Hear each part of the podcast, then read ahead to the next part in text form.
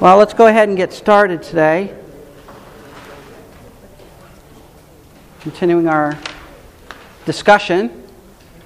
And uh, we're going to be doing a lot of scripture lookups today, so you better get your Bible out. So we'll start going through some passages. So um, that's where we go. Father, thanks so much for a gorgeous day out and for bringing us safely to your house to study your word. I pray that you would give us sharp minds, help us to understand what it is you would tell us, and just thank you for this day in Christ's name. Amen. Um, we're working our way, of course, across this great topic of predestination and election. We've had some good discussion here, and we'll probably have some more before the day is out, that's all right. Um, but I'm going to pick up where we sort of left off. Last week, we quickly went through the teachings of Jesus in John chapter 6 where Jesus basically gives both sides of the equation. Number one, there are this group that the Father has given him before time began, those he's going to save.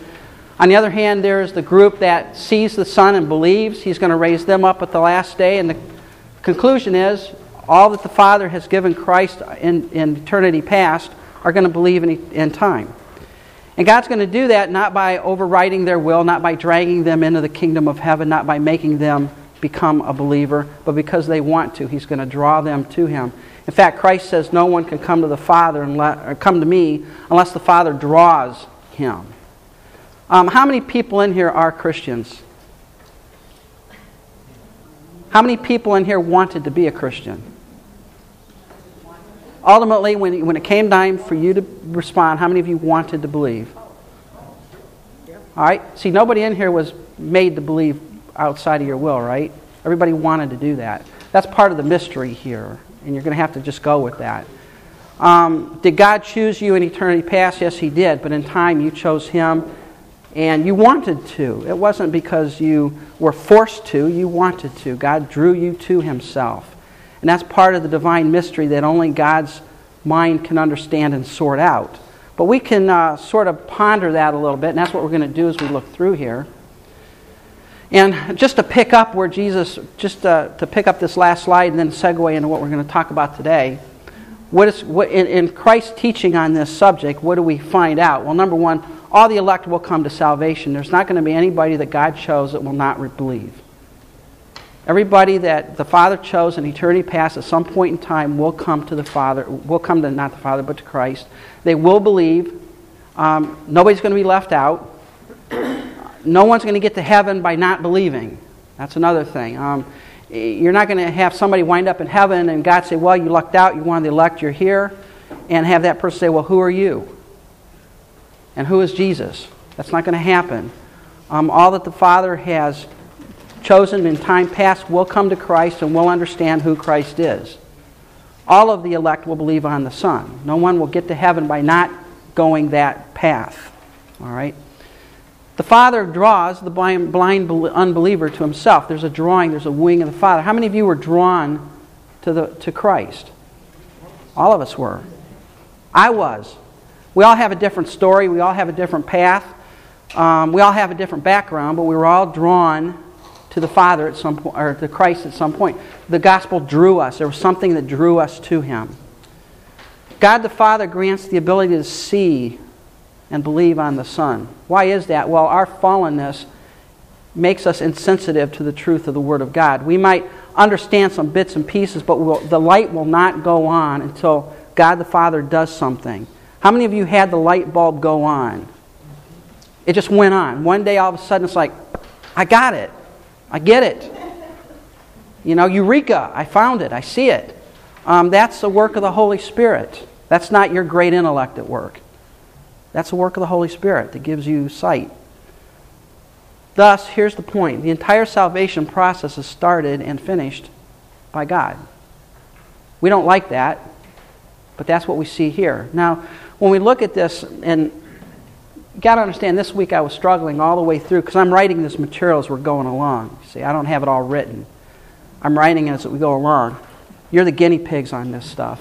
Um, and really, the, as, I, as I thought back over our discussion last week and that, the question came really, this is the question we've been arguing about. Whose choice is it, ultimately? Where's the choice lie? Um, did God choose me because He knew if I was given the opportunity, I would choose Him? Um, that's that's a, a lot of people believe that. By the way, you're not a heretic if you believe that. I, I don't think you can support that biblically, but you're not a heretic. Okay? Sammy, you're not a heretic. Okay? All right? I'm being a good girl. No. And uh, this is really where the debate occurs. This thing here, this is, this is where the debate occurs. Because there's a lot of people that say, well, I, I, I don't like the idea that God would just arbitrarily choose whom he would save. I don't like that idea. So there's got to be some, something in there that um, puts some, some responsibility on man, some responsibility on me. And the answer, of course, to that is well, God knew that if he, he gave me an opportunity to believe, or the believers, those who believe, if He gave them an opportunity to believe, they would respond. And on the basis of that, then God would be able to choose them. And what that does is it puts the, the initiator of salvation, not the initiator, but it puts the responsibility of my salvation on me. Ultimately, right? God chose me because He knew I would choose Him. Therefore, who is sovereign in the salvation process? I am. Because God's choice is based on what I would do. You follow? You follow? If God's choice is based on what I would do, then I am the one who's making the decision on this. And God just happened to know because He's omniscient, He knows everything. He knew what I would do. Yeah. But, but yet too, that's kind of what's put forth. Um, I came to know the Lord, I accepted Christ when I got saved, when I, you know, the the Yeah. Because we are seeing things from the time perspective. All right? And, and, and that's, that's, the, that's really where, where we have to sort it out. We've got our perspective in time, bounded by the box of our existence. Then there's God who is outside this box of existence that sees things from a totally different perspective. I think, I don't think because we see it from, from the sort of the mark. When you look at salvation, when it was, it didn't feel like it was a decision made by God. It doesn't. You're right. You're right. Could you repeat? It's hard to hear you. Yeah. He says when, it, when we look at our salvation, it appears as though it wasn't a decision made by God, it was my decision. And there's, there's truth to that. God convicts you, Right. I mean, I don't know you've heard, Absolutely. not necessarily salvation, hmm when you're convicted, you feel like you know what to do. Yeah. You feel like you need to step that direction. hmm But then, you- in fact, we talked about it, that if you don't, your heart becomes hard. Right. And that feels like a decision that we're making. hmm But if we follow this logic, it really isn't. Yes. It isn't in the sense that why is it that you believed and somebody next to you didn't? We'll, we'll sort this out Why do you follow God's conviction? because God grants you repentance. Not just for repentance, but for And also, He grants you the faith to believe. We'll, we'll, we'll- I got tons of scripture we're going to go through. All right? I'm not making this up. We're going to start hitting these scriptures. Okay? Part of the reason we feel like it's our decision because our perspective at that point so much on the as our choice? Yes. Mhm. than Yeah, we are. Yeah. We see our side. We see our side. So, so let's, let's, let's look at, we'll sort this out as we get into some scriptures here. Believe me. So, how do you answer this? How do you answer? Is it God's choice or is it my choice? Well, I believe the way to answer this is follows. Look at the passages, go back to Scripture, right? That sounds simplistic, but really, how do, you, how do you answer any of these questions? You have to go back to the Scripture and see, well, what does the Bible say on this? Is there, what, what evidence do I have on this thing? And this is what I would, just, just before I continue with my thought here, let me, let me tell you that from my own um, odyssey in this particular quest, in this particular doctrine, I started out exactly where Sammy was. I argued with, with uh, Sammy is. Yes, right. I- I'm being, I'm being optimistic. Yeah. All right. I started out exactly where Sammy is right now. I remember arguing with uh, Dave Neighbor on this back 20 years ago.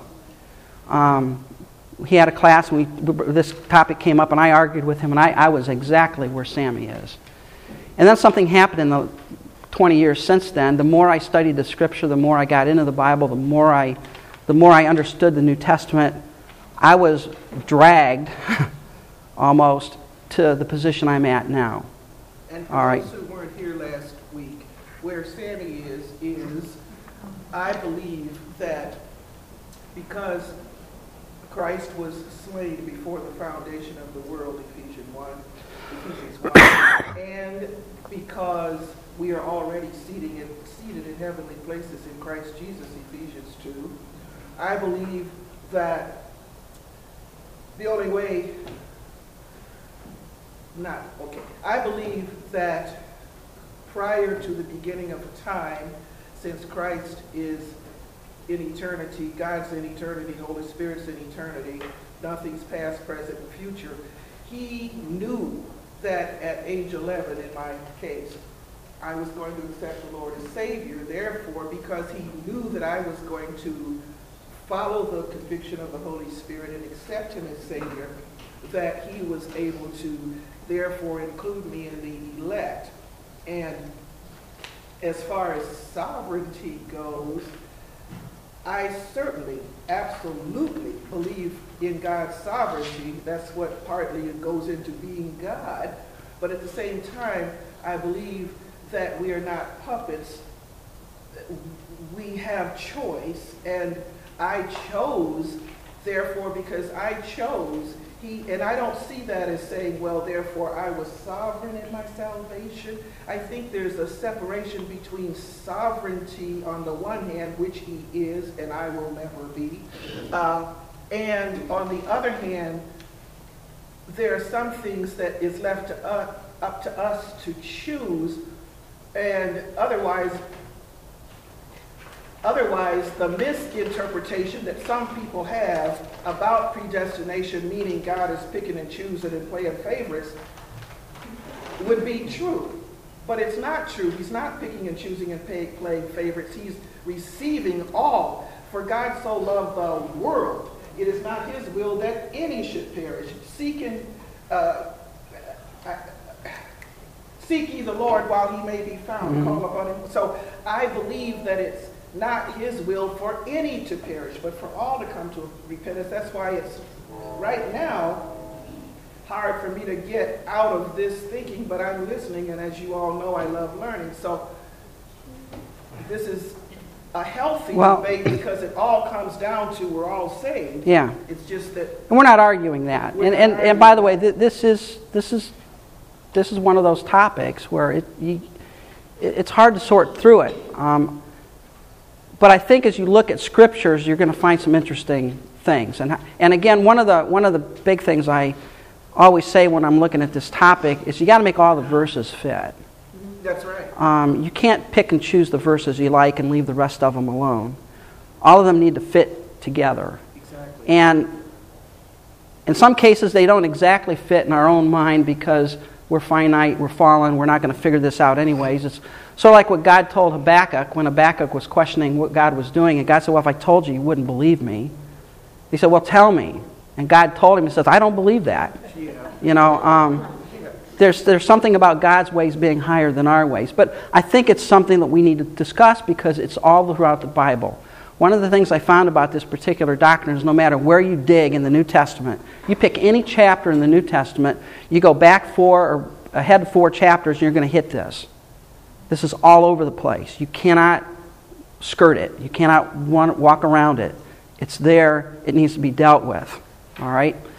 And when you look at the passages, and that's, that's what we're going to do, we're going to look at some passages here. In every passage that deals with this topic of election, election is always seen as a sovereign act of God done for his own purposes, and never in response to or anticipation of anything man would do. When you look at the passages, all right, there is no hint in any of these passages, in any passage, that God's choice in salvation and election Understand what we're talking about. We're talking about this, Election. There's no hint in any of these passages on election that God chose based on something that he knew in his omniscience I would do or that mankind would do. It's always seen as a free act of God done for his own purpose before time began, before anybody existed. God made a choice. That's what the passages sound like. When you look at the passages, that's what we see. Um, and quite honestly, when you look at the passages, it's clearly stated God did this before time began, before we existed, before we did anything. God chose. So, how, whatever system you come up with, wherever you land and trying to understand this, you got to make that concept fit somehow. All right? Dave, you're going to. Yeah, and and where you see where it was, the will of my Father that everyone who holds the Son and believes in him and an eternal life. Right. You know, in all those types of verses, he doesn't say, yeah, these are the ones I've chosen. No, but on other verses he does. Are we Then talking? why, why? And that's why I'm saying that's why I'm saying you can't you can't pick one verse and say that's going to be my I don't know, my key verse. Right, can't. I can't do that. I can't say I'm going to pick the verse that says whosoever will may come. I'm, that's that's going to color my entire understanding of this entire doctrine in isolation with the other passages. you ever read the the Mormon, Book of Mormon? Yeah. You read it, it doesn't, you know, come on, guys, it Right. just doesn't. Right, doesn't. Are we sort of saying that with, when you look at all these verses, that, well, you've got to, I, you, I hear what he's saying, but he really isn't saying it, that there's a, He is really saying it. well, then why not make it clear? Okay, well let's let's ask a question. Who's living your Christian life? Who's living it? Yeah. You sure about that? Because in Galatians 2:20 it says, "Nevertheless I live, yet not I, but Christ lives in me." So is it me or is it Christ? Yes. Yes, is. All right. You know, who wrote Romans? Who wrote the book of Romans? You sure? The Bible says the Holy Spirit wrote the Bible. I mean, the, the, point, the point here is there's a few of these things where you look at and you say, gee, I don't know. Yet Paul, Paul wrote, Paul wrote from his passion. He wrote from his heart. He wrote from his situation in life. He wrote from the circumstances that were going. He had no idea when he sat down and wrote a letter to Timothy that we'd be reading it. Okay, the guy in the football stadium, you know, you know, five on national TV and I'm the announcer. I see that John three sixteen. That guy can say, well, folks, that only applies to certain people. You're already chosen. So if it's not you, ignore it. Theologically, you could probably say that. I mean, if the guy were theologically astute, Yeah. But see, see, here's the point, and this is what the this is what the script. This is where you. This is where our struggle is. Part of our struggle here. We're trying to see things from two perspectives at the same time, and we can't do that. That's our problem. The Bible tells us, quite honestly, that there is a God perspective. The God perspective is God chose me before time began because He wanted to. Okay, fine. Okay, okay, let's forget that. But now, in time, as a 12 year old, I think in my case it was eight year olds. When I was eight years old, I came to Christ. Why? Because I wanted to. I wanted to. And those two things fit together. I don't know how they do. Nobody knows how they do. You're not going to ultimately answer this in all the gory scientific, mathematical. I can put an equation on the board say, see, that proves it. I can't do that. But both of these things are taught in Scripture. You got to deal with them because they're there. We don't like it, but they're there. I think there's also the element of the principle of God's desire for all Absolutely. to be saved. Absolutely. But there's the mystery of how that principle Right. fits with who. Right. And that goes back that goes back to the Peter, salvation. the Peter 3:18. Yeah, I Marshall. don't want to get ahead of you, Alan. I know you probably got this somewhere in the next three, four weeks, five weeks. But just two, I hope not that long. but just two points. And the first point is this. All sin came through who? Sin, man. All sin through Adam. And we all descend to Adam, yes? Yes. Was Noah a descendant of Adam? Yes. Did Noah choose God or did God choose Noah? He could have chose anyone. He chose Noah and his family. Noah didn't choose God, and that's why he and his family were saved. God decided, I'm going to choose Noah and bestow my righteousness on Noah and his family. Why? For his purpose. He chose Noah. The second point I want to say is, is that in John 11, uh, you have the death of Lazarus. Now, we all know from last week's discussion that we're all born in sin and, and, and we're, we're dead in our trespasses and sins. But interesting enough, Jesus commands Lazarus to come forth. Now, we know that dead men can't respond. Go to funeral, they don't ask the person, the person deceased to rise. But here's an example of someone who was deceased, unable to respond to any stimulus at all. Because he was dead physically. And Jesus said, Come forth, and Lazarus obeyed that command. Lazarus could no way have chosen Jesus Christ because he was dead. Physically and he was dead. Those are just two examples. You got to work around about uh, who chose who. I chose, well, how did Lazarus choose Jesus to rise from the dead? How did Noah choose God? Because God told Noah he looked down and saw the wickedness on the whole world. And that includes you, Noah. That includes you too, because you're from Adam. But I'm going to choose you and your family.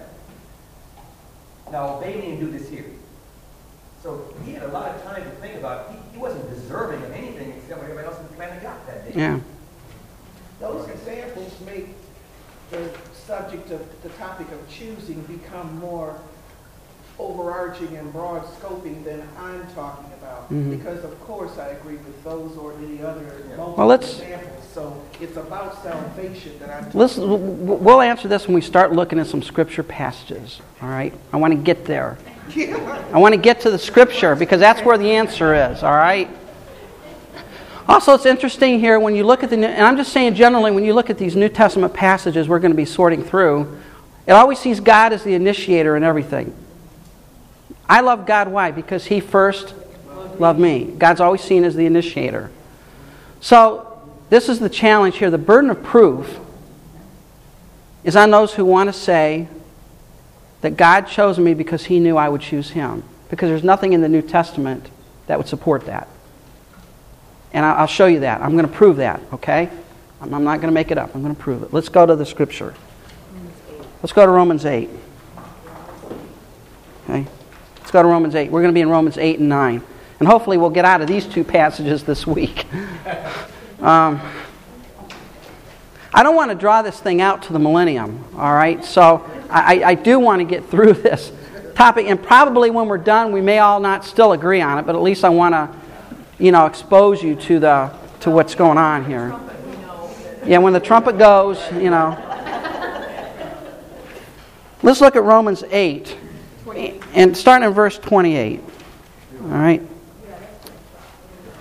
Romans 8:28 is probably one of the most famous verses, if you want to think about it, one of the verses that we all hang on to. Um, I'm reading from the ESV, and we know that all know that for those who love God, all things work together for good. For those who are are called according to His purpose. Um, the actual Greek text is the called, and who's the called? Ecclesia. Ecclesia. What's ecclesia? The elect. Now, are you going to give a handout with all this stuff on it that No, I'm going to give you these. Yeah, I can't do that. I'm going to. We're going to take notes on this, or get the tape. Yeah. No. It, well, I, I have Romans eight and nine on the website on notes.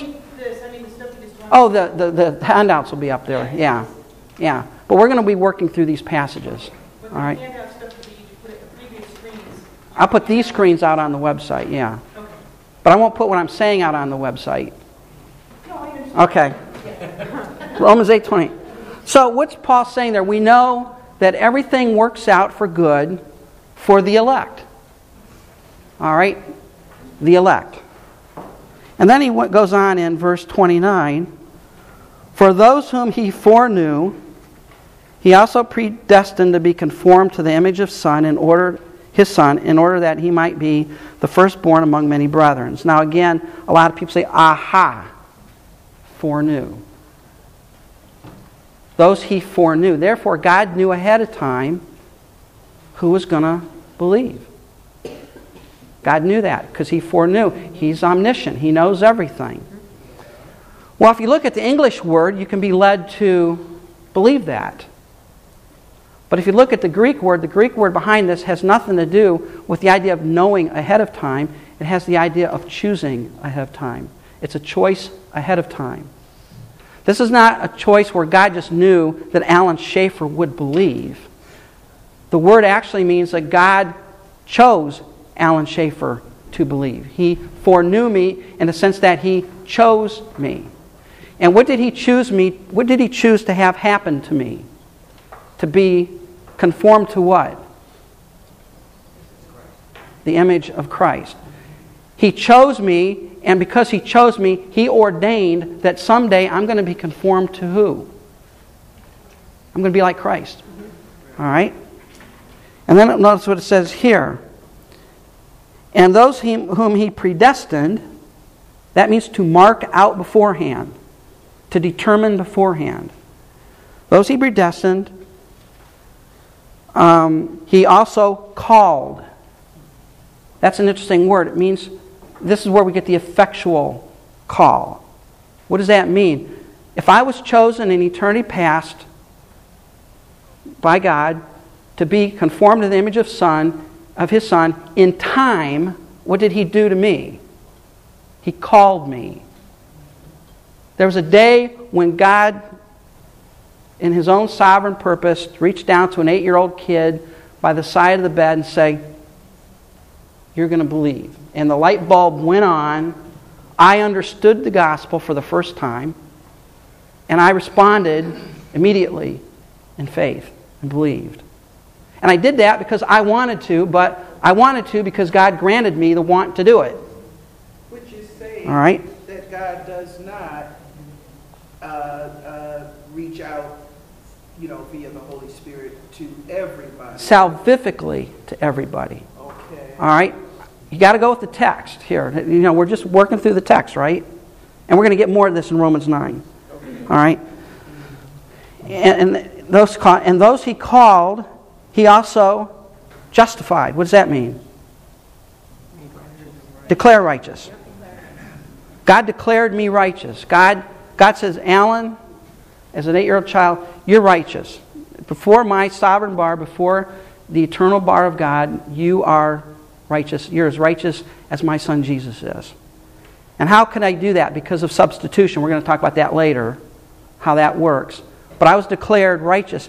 And then it says, those he justified, he also glorified. Glorified. Where's that? When's that happen? In the future. In the future. I'm not glorified yet. I wish I was. I'm not glorified yet. Here's the point in this passage. When you, when you look at the Greek words, when you look at the context, when you look at what is Paul is saying, he's saying in eternity past, in my case, in eternity past, God chose me. Why did he do that? Because he wanted to. And when he chose me, he says, I'm going to make him like my son. Someday he is going to be as righteous, as holy as my son is. And in time, that's, that's pre time. In time, what did he do? He called me. There was a point in my life when I was called. When, now, the general call goes out to everyone, but not everyone is going to respond. There was a time when I was called specifically by God, when God said, It's your time. It's your time. And I responded immediately in faith at that point in time because I wanted to. And I wanted to because God gave me the desire, the will. I, want, I was, all the events of my life brought me to that point where I wanted to be saved. I wanted Him as my Savior. I wanted to know Him. So that's different from God reaching out to absolutely the convicting message of the Holy Spirit. They may even get convicted, but they don't. Felix certainly, or was it Felix? Yeah, Felix was certainly convicted. That's true. He said, You almost persuade me. And, and, and, and there is that general call. The Bible, when we talk about salvation, there's the general call. Then there's the effectual call. The Bible talks about the effectual call. That's the call when light bulb goes on, the person believes. You're saying E-F-F-E-C-T? Yeah, effectual. E F F E C, effect, T U A L. All right? Got to go through it in my mind. And then, and then when I was called, what happened to me? I was justified. What does that mean? I was declared righteous. My sins were forgiven. I went from death to life. I went from not knowing God to knowing God. I went from condemned to non condemned. And then, those he, he justified, he is going to someday what? Glorify. Nobody gets lost. And this is the thing of Romans 8 28 through 30. God did not ordain your salvation, He ordained your glorification. Salvation is one of the processes along the way. I'm seated within the heavenly places in Christ. Before time began, in God's mind, I was as good as in heaven as I am in eternity future. And He ordained that. And along the way, what did He do? He chose, He predestined, He called, He justified, He's going to glorify. And it doesn't say some who were called were predestined. Some of the predestined got called, some of the called got glorified or justified, and some of them made it to glorification. All of us make it all through. This answers the whole argument about, by the way, eternal security, right? Nobody gets lost. God doesn't forget anybody.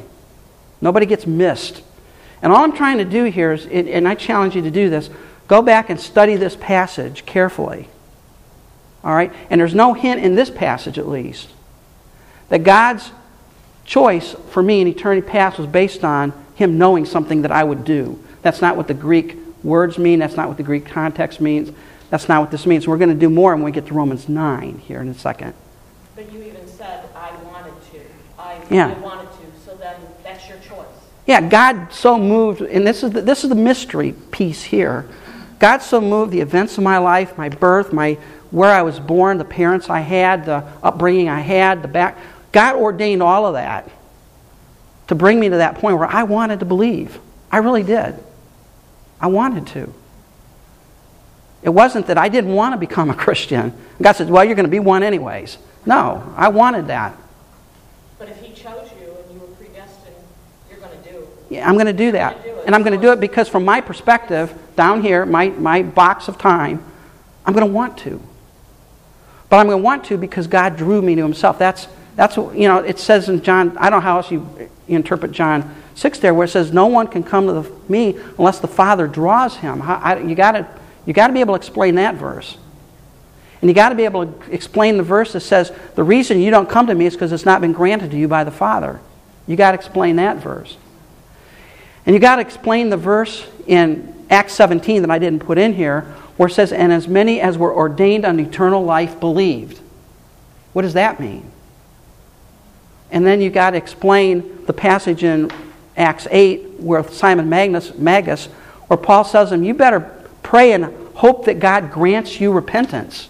Wait a minute, I thought he all he had to do was repent. Well, Peter is saying there, you better pray that God would grant you the ability to repent. Because he may not.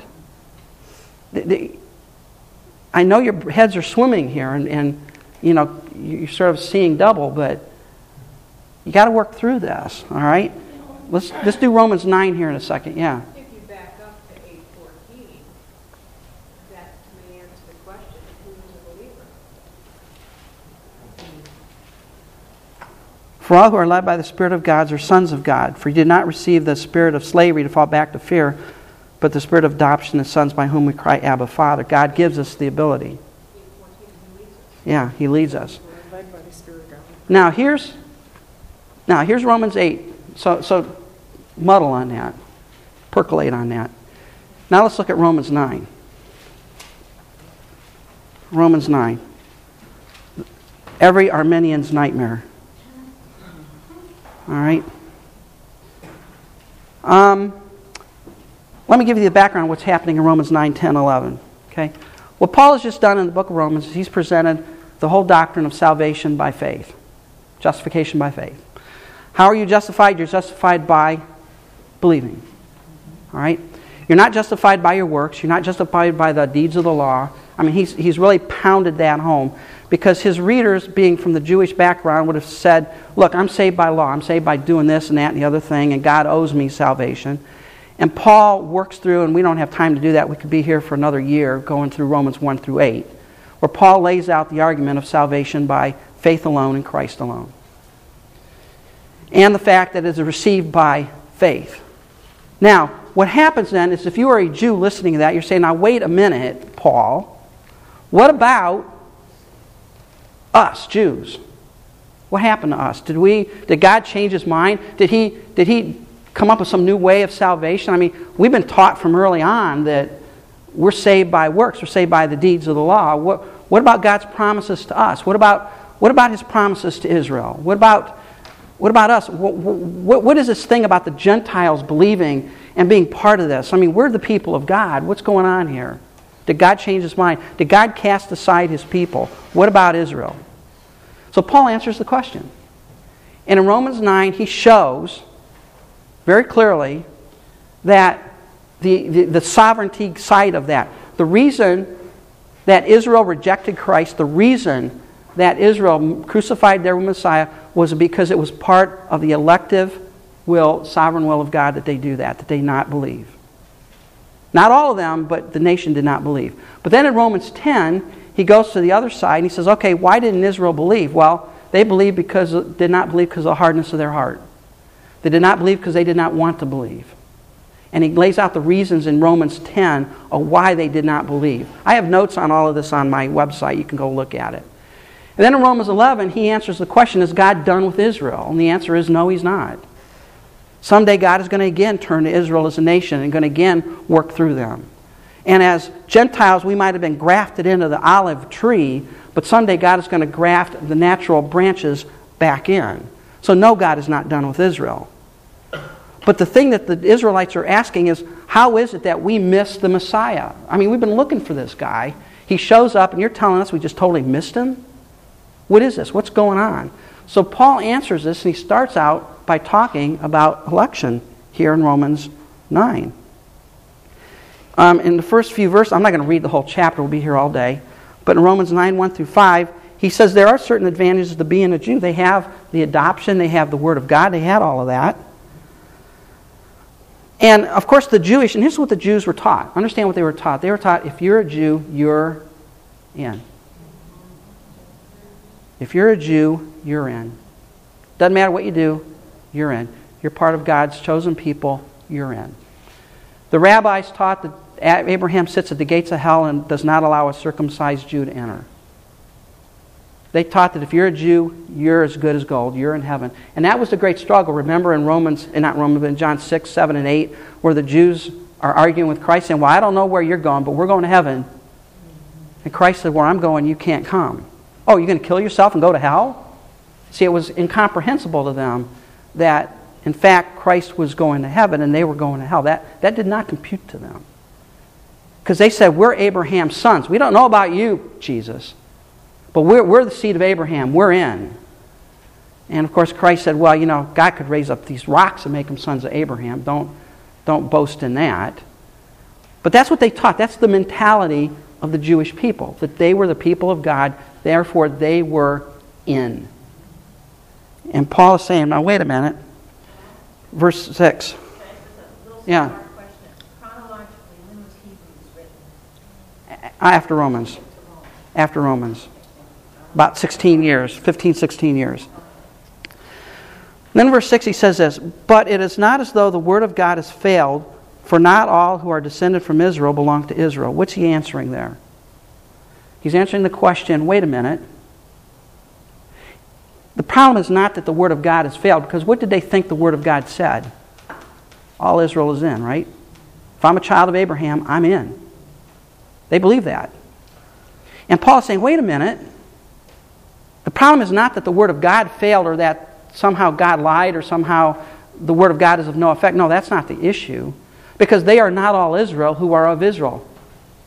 What is he saying? Not everybody who's a descendant of Abraham is really of true Israel. And not all are children of Abraham because they are offspring, but through Isaac shall your offspring be named. How many sons did Abraham have? He had more than that, right? Because he had Keturah after Sarah died. But who was the child of promise?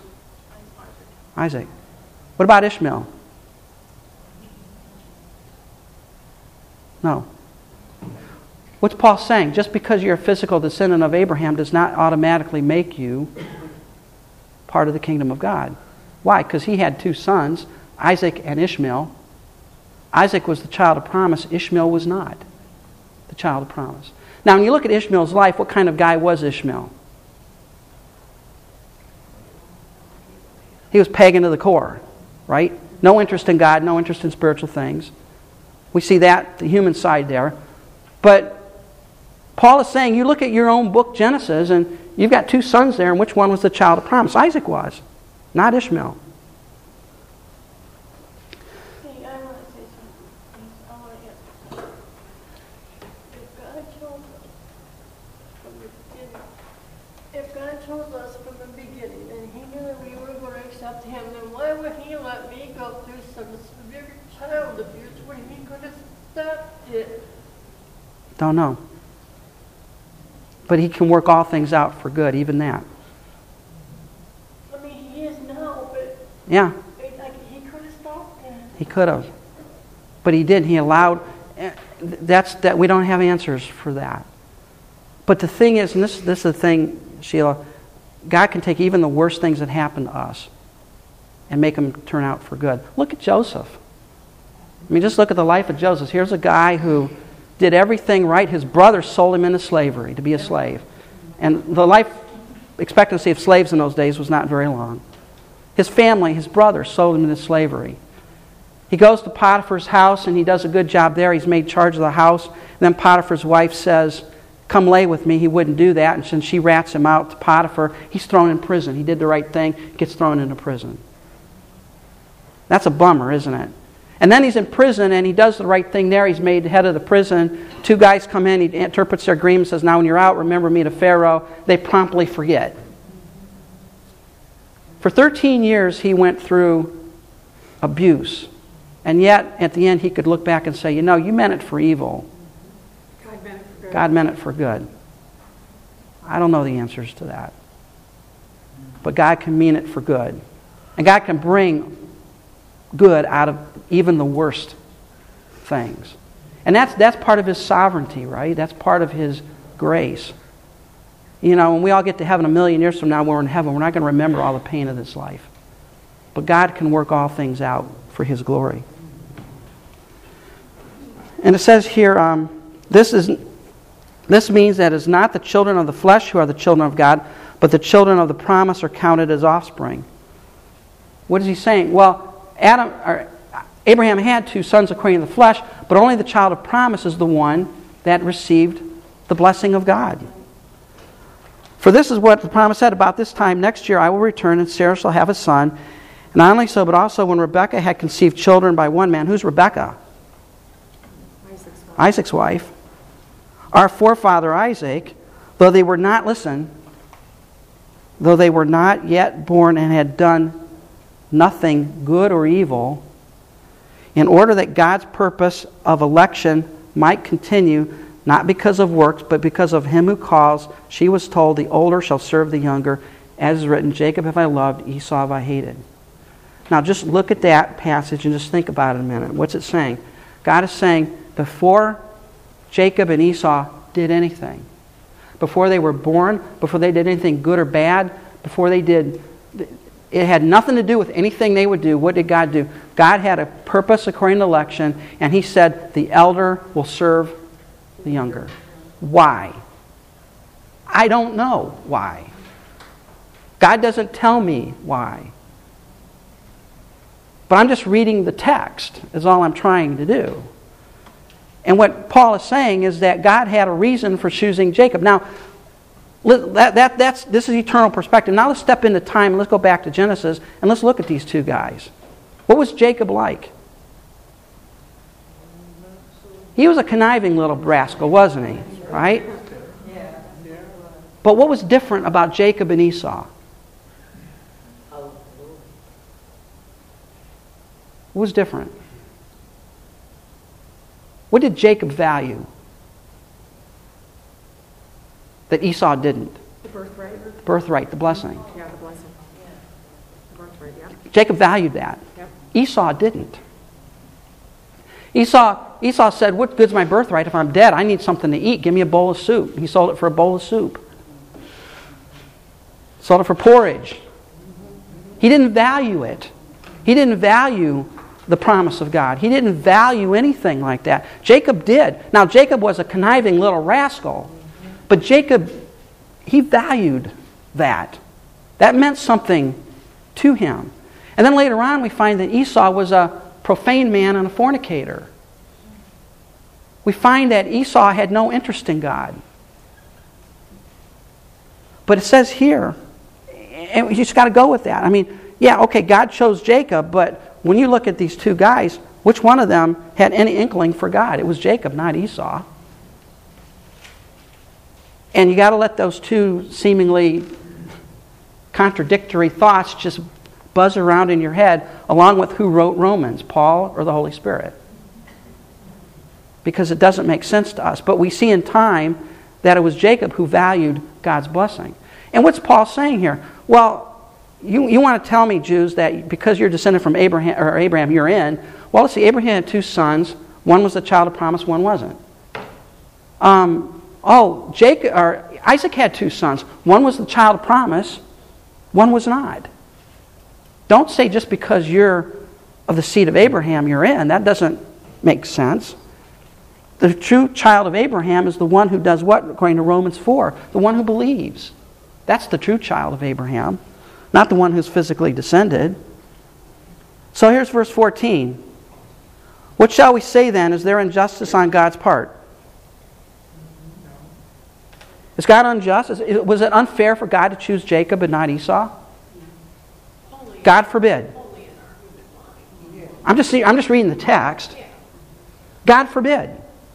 No possible way. There's no injustice with God. So you can't go down the fair route. Well, it wasn't fair that God chose Jacob and not Esau. God's, it says right here, verse 14, there's no injustice with God. That's the Holy Spirit talking through Paul. There's no injustice with God. Okay, I got to go with that. For he says to Moses, I will have mercy on whom I will have mercy, and I will have compassion on whom I will have compassion. Where did he say that? Well, that's after the whole golden bull incident. Moses came down from the mountain and they were worshiping the idol, the golden calf. And God sent a plague. And Moses questioned what God was doing. And God basically said, Look, I'll have mercy on the ones I want to have mercy on. And I'll have compassion on whom I want to have compassion.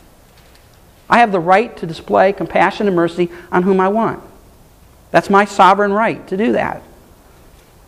So then, verse 16, it depends not on human will or exertion. It doesn't depend on me. It doesn't depend on what I do to get God's mercy. It doesn't depend on anything I do to deserve His compassion.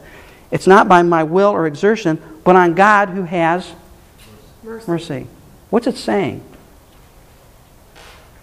I don't know how else to interpret it, folks, other than God is saying, I have the right to display mercy on whomever I want to. And that is not unjust. I have the right to do that. I have the right to choose Jacob over Esau. I have the right to choose Isaac over Ishmael. I have the right to do that because I am the creator. I'm the maker of everything. I, have, I can show mercy on whom I want to and compassion on whom I want to. For the scripture says to Pharaoh, now he's going back to the Pharaoh thing. For this purpose I have raised you up that I might show my power in you and that my name shall be proclaimed in all the earth. So then he has mercy on whomever he wills, and he hardens whomever he wills. What is, what's that? What's harden? Well, what happened with Pharaoh? Remember Pharaoh? Well, back at Pharaoh, you know, Moses shows up and says, God said, let my people go. And Pharaoh says, I don't know who your God is. I'm the God around here, by the way. No. And Moses says, okay, it's going to blood. And then he comes back again, let my people go. No. Plague two, plague three, plague four, finally plague ten, death of the firstborn. What's Pharaoh doing along the way? Pharaoh is hardening his heart to God. Why? Because God knows if he does nothing, what is Pharaoh going to do of his own selfish will? Refuse. And it says here God has a right to do that. Wait a minute, that's not fair. But if, if they're going to refuse anyway, Yeah. and God says, I'm going to use you then for And notice what it says here.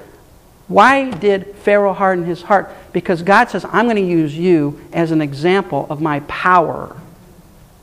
By Pharaoh hardening his heart, what did God do? God destroyed the socio-economic, political system of Egypt. He destroyed the entire Egyptian army. And from that point on, throughout the entire Old Testament, whenever Israel wanted to talk about God's sovereign power in their birth and in their nation, what did they go back to? He delivered us from Egypt.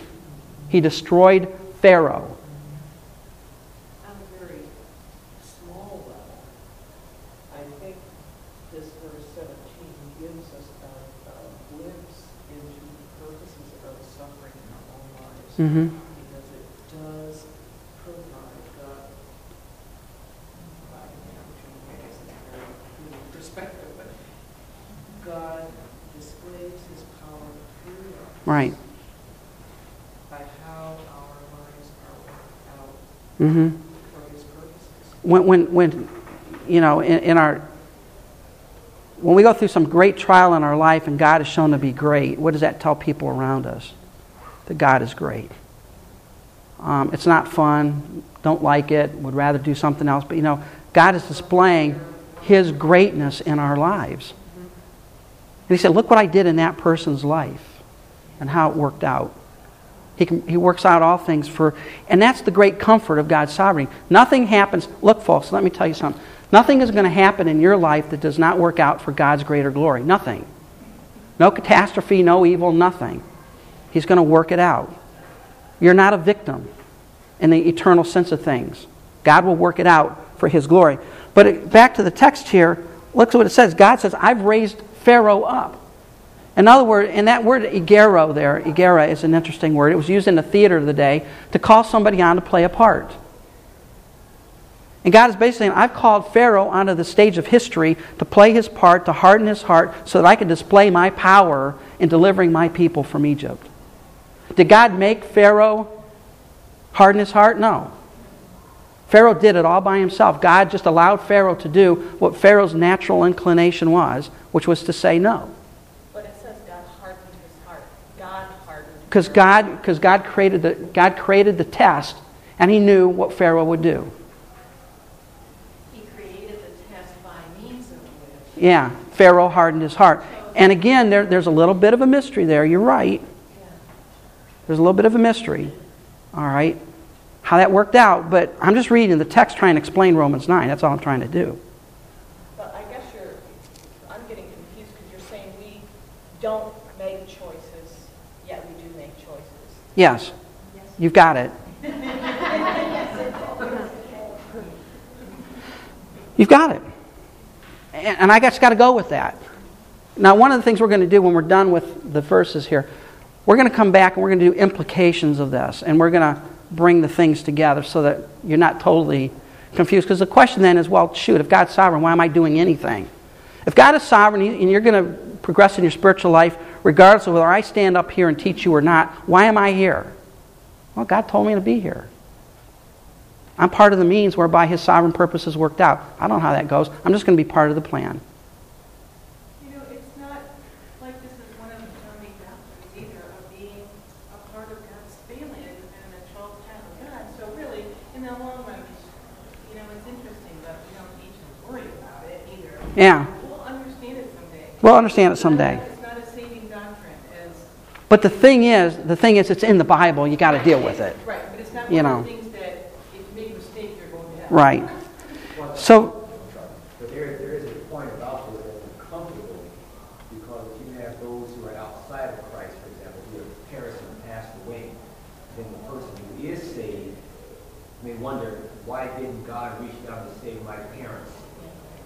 So there is that point. For us Christians here who understand this here, and understand the, the, the doctrine of predestination, and the light bulb is on, we can the pastor jump off, off the page, but when we turn, we're the same truth.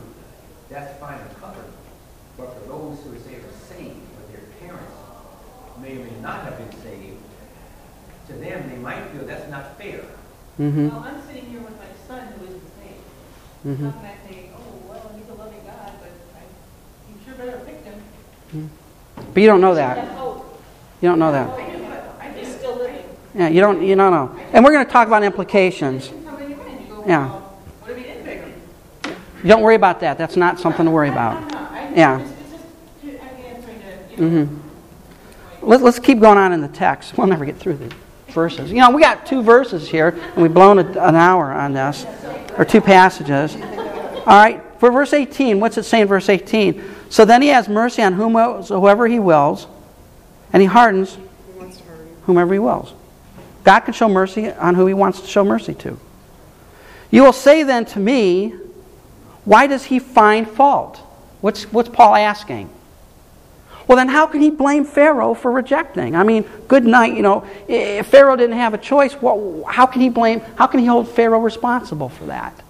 If he just allowed Pharaoh to do what Pharaoh was going to do, why, why is it Pharaoh's fault? Pharaoh is just doing what he was inclined to do. It's really not his fault. It's God's fault because God didn't choose him. That's, that's what people are going to say. For who can resist his will? Who can resist God's will? If it's God's will that you harden, you're hardened. If it's God's will that you have mercy, you have mercy. Then notice how he answers it. Well, who are you to ask that question?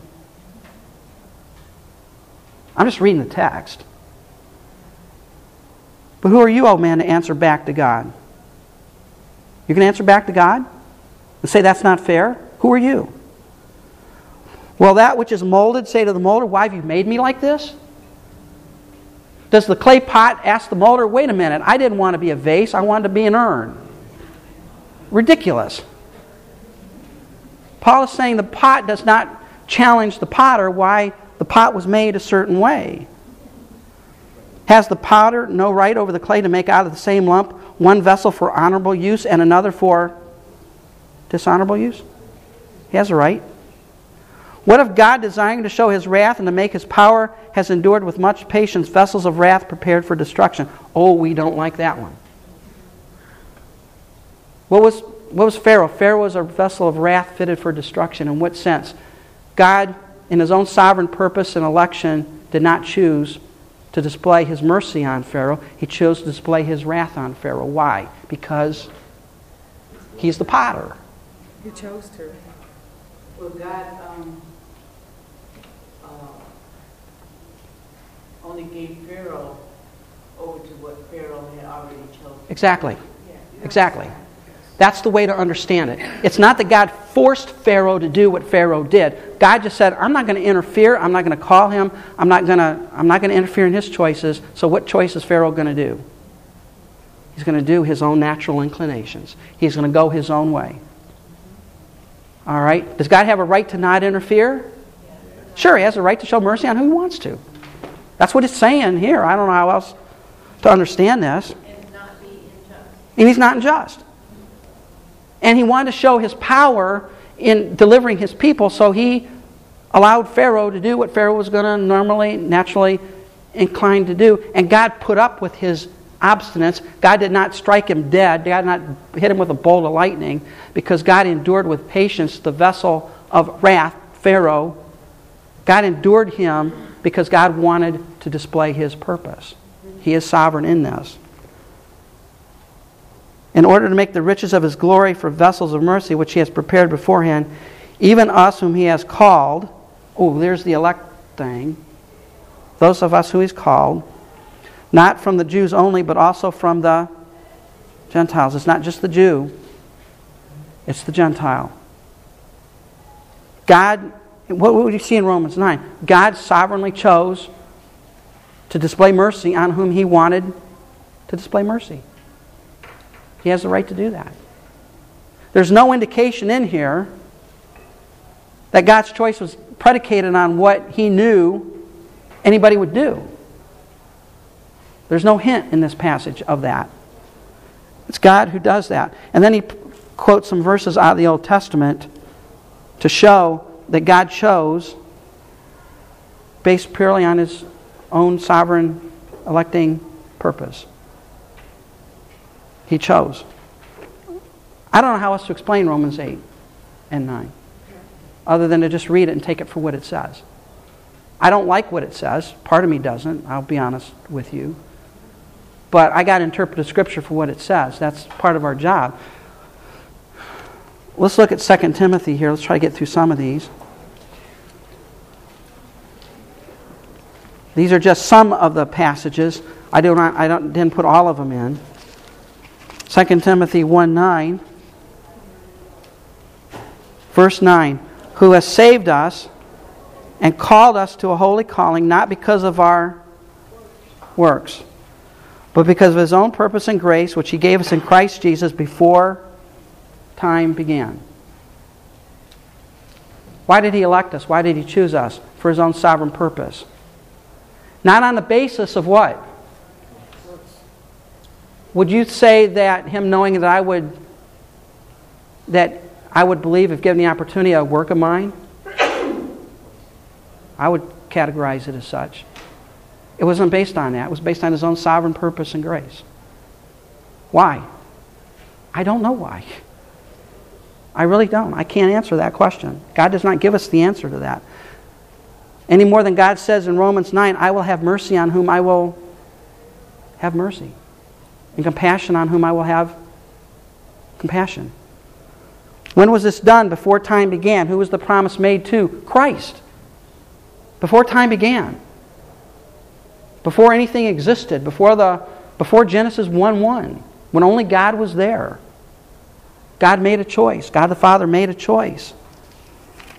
Let's look at Ephesians 1. Verse 3. By the way, verse 3 through 17 is the longest sentence in the Greek New Testament. There's only one verb there. And don't ask me what the verb is, I forget. But there's one verb in that whole, in the Greek text of the whole um, set of verses there. It says, Blessed be the God and Father of our Lord Jesus Christ, who has blessed us in Christ Jesus with every spiritual blessing in the heavenly places. Listen, even as he chose us in him before the foundation of the world. When did he, when did he choose us? Before time began. This is the common theme, folks. Before time began, he chose us that we should be holy and without blame before him in love.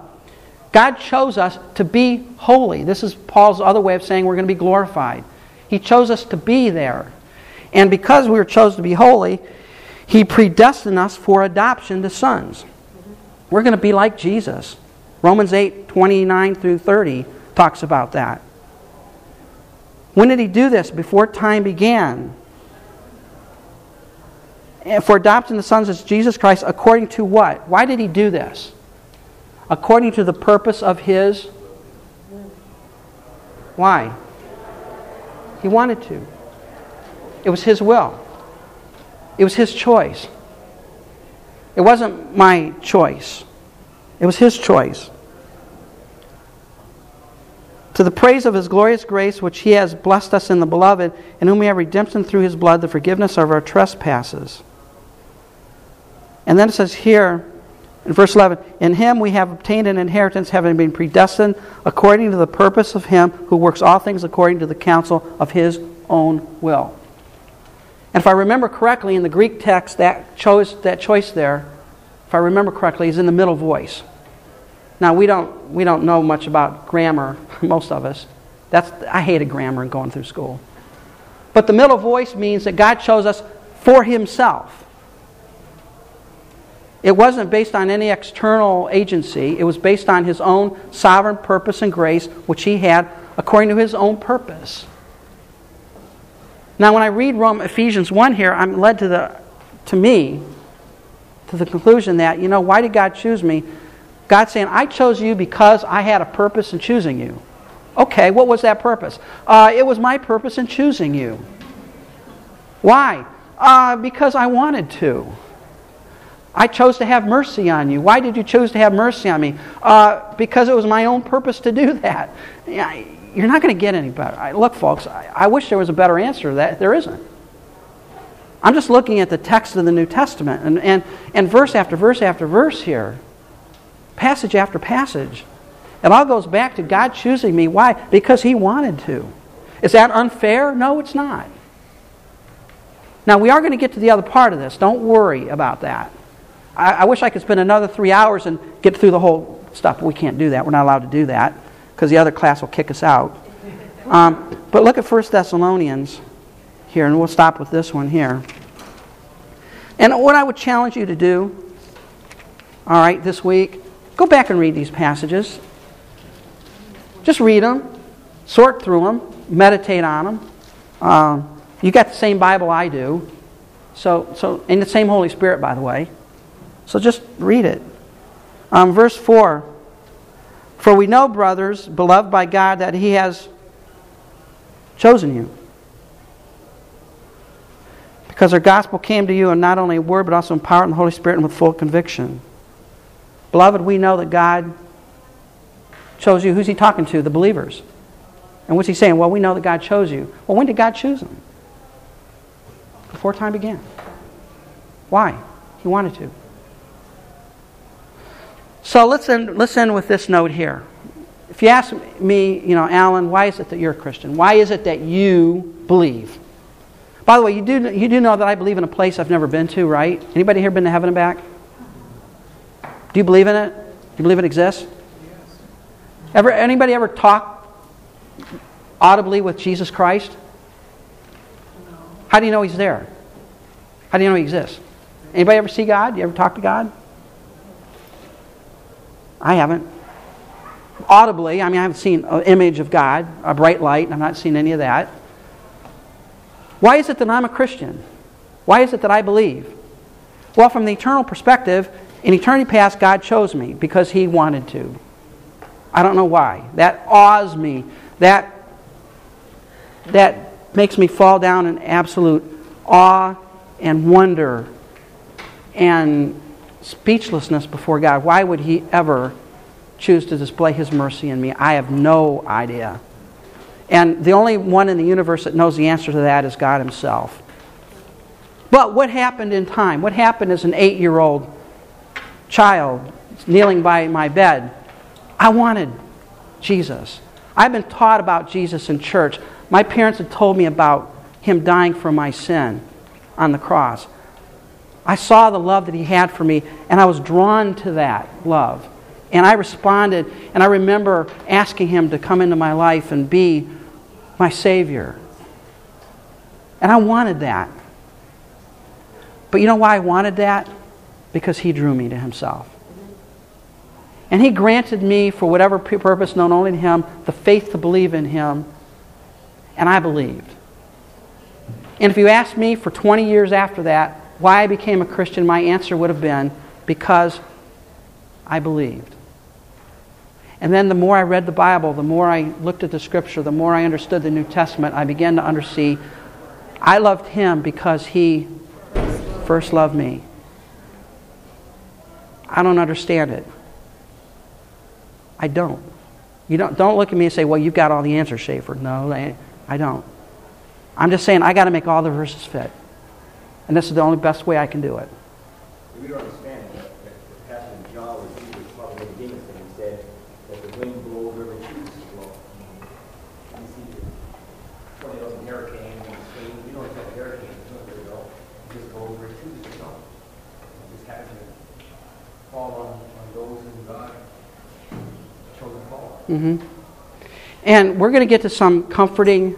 This is not a discomforting doctrine. This is a comforting doctrine. And we're going to talk about the comfort of this. Um, maybe not next week because we got a few more verses to go through. But I'm not going to drag this thing out forever. But it is, it is a, it is a, you know, uh, one of those things where you got to noodle on it a little bit to get through it. So hopefully, and, and really, I challenge you, do what I did. Wherever you land on this, go start reading these passages and try and, and, take whatever position you have and say, does my position, does it match up with what this is saying here?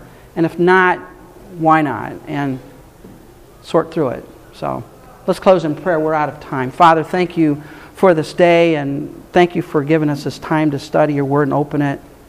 And admittedly, Father, there's some things here that we're just not going to sort out this side of eternity.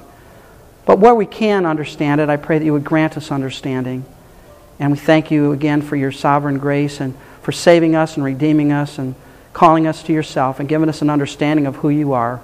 You're a wonderful, wonderful Savior. We just thank you in Christ's name. Amen.